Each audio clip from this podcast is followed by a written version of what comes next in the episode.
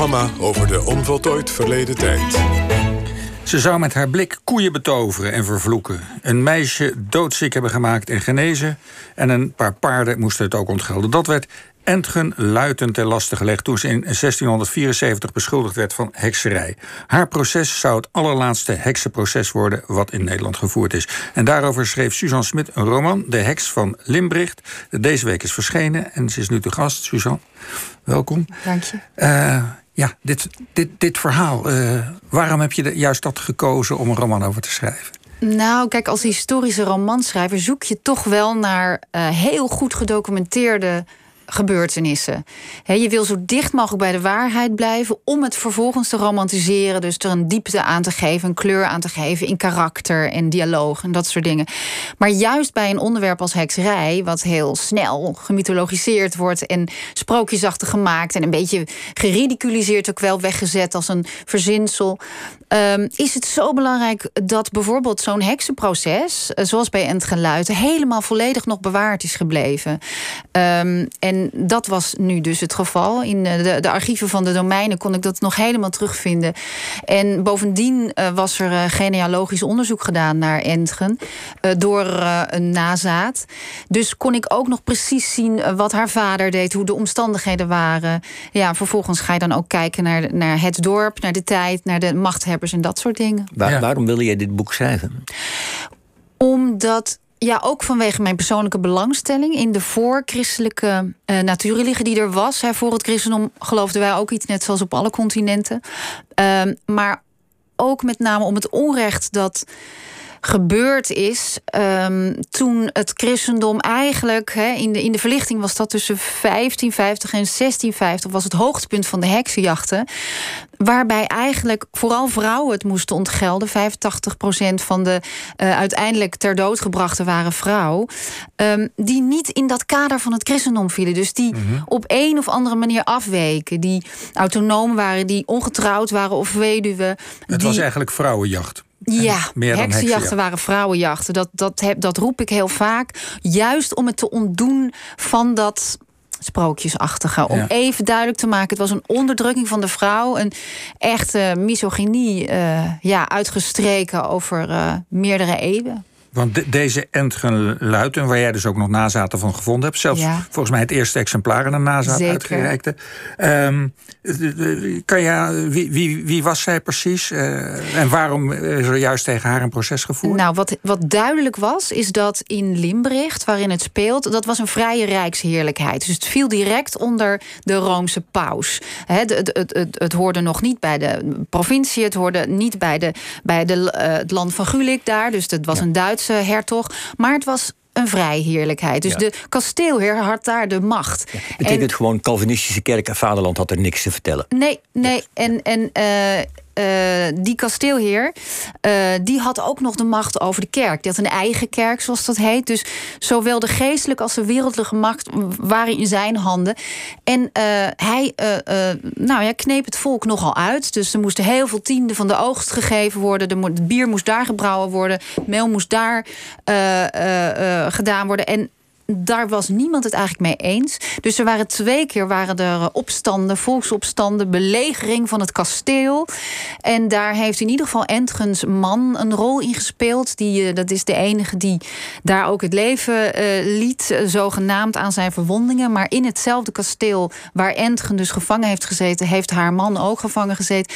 Ja, en ze was een uitgesproken vrouw. Ze, ze, ze, ik kon ook een bezittingenlijst vinden van wat ze allemaal nog had. Ze bezat een kruidendoos, uh, dingen om kruiden mee te bewerken en, en gember en dat soort dingen. Dus ze werkte met kruiden. En in die tijd was dat ook uh, niet zo wenselijk, omdat de, uh, de geneesheren kwamen op. De heren doktoren, de chirurgijns met hun aderlatingen. En het was helemaal niet de bedoeling om die oude kennis van kruiden nog te blijven gebruiken. En, en de vroedvrouwen ook in te zetten. Dus ja, ze was ongewenst, ze was mondig uitgesproken. Alle heksenprocessen hebben eigenlijk één ding gemeen. En dat is dat erin staat dat de vrouw in kwestie vlot van tong was of een, um, een scherpe tong had. Dus uitgesproken mondige vrouwen waren niet uh, welkom. Ja, ja. Hoe, uh, hoe is zij dan als heks opgespoord? Wat, want je zegt ze werkte met kruiden. Maar, maar waar, waar begon dat dan?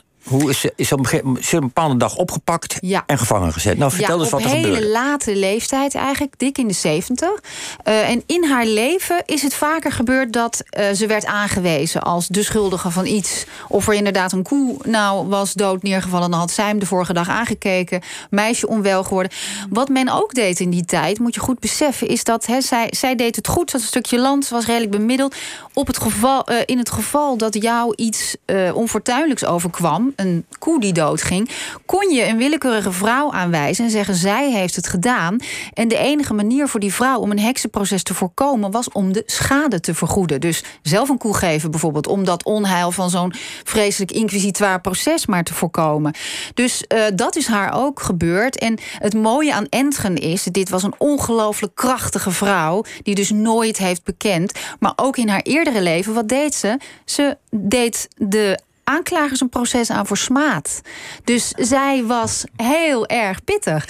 Maar en dat is ook denk ik de reden dat zij eh, nou ja, de marteling en alles heeft kunnen eh, eh, verdragen. En toch geen enkele andere vrouw heeft aangewezen en nooit heeft bekend. Dus een hele... En hoe is het met haar afgelopen? Even? Nou, zonder bekentenis geen veroordeling. Dus je, je had het gewone recht, het burgerrecht... en alles ging overboord zodra er zogenaamde ma maleficien eh, waren gebeurd. Dus eh, eh, tovenarij. Dan kwam ineens de inquisitie erbij.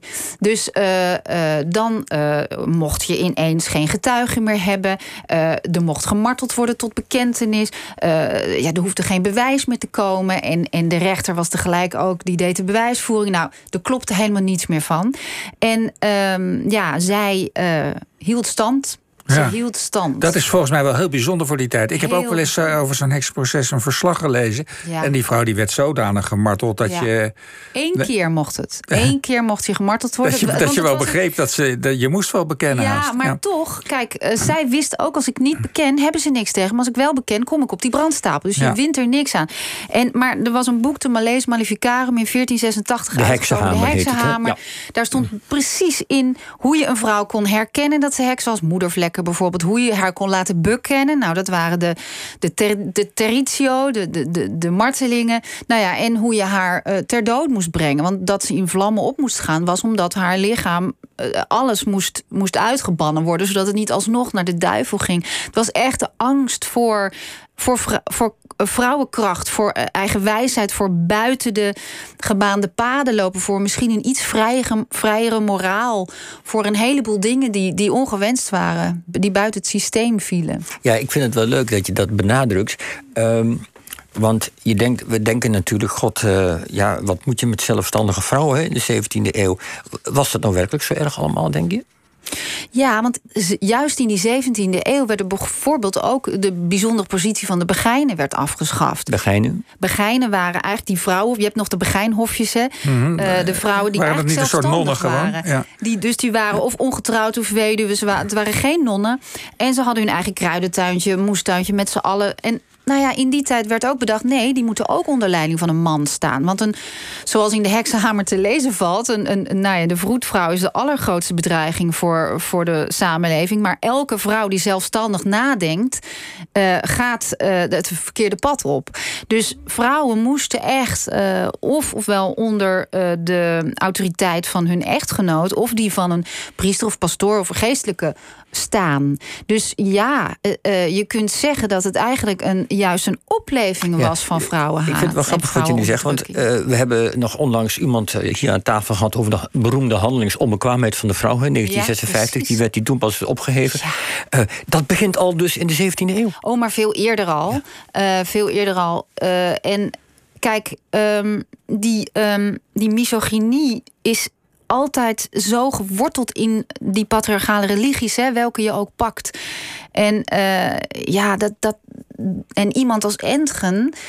Die, er waren natuurlijk altijd vrouwen die zich daar toch aan konden onttrekken. En toch een manier vonden om het gewoon, om het gewoon heel goed voor elkaar te hebben. Maar en Entgen- eigenlijk was dat al verdacht. Want dan moest ze wel geholpen worden door de duivel. Dus alsnog door een man- mannelijke ja, verzinsel. En Entge is van ouderdom gestorven.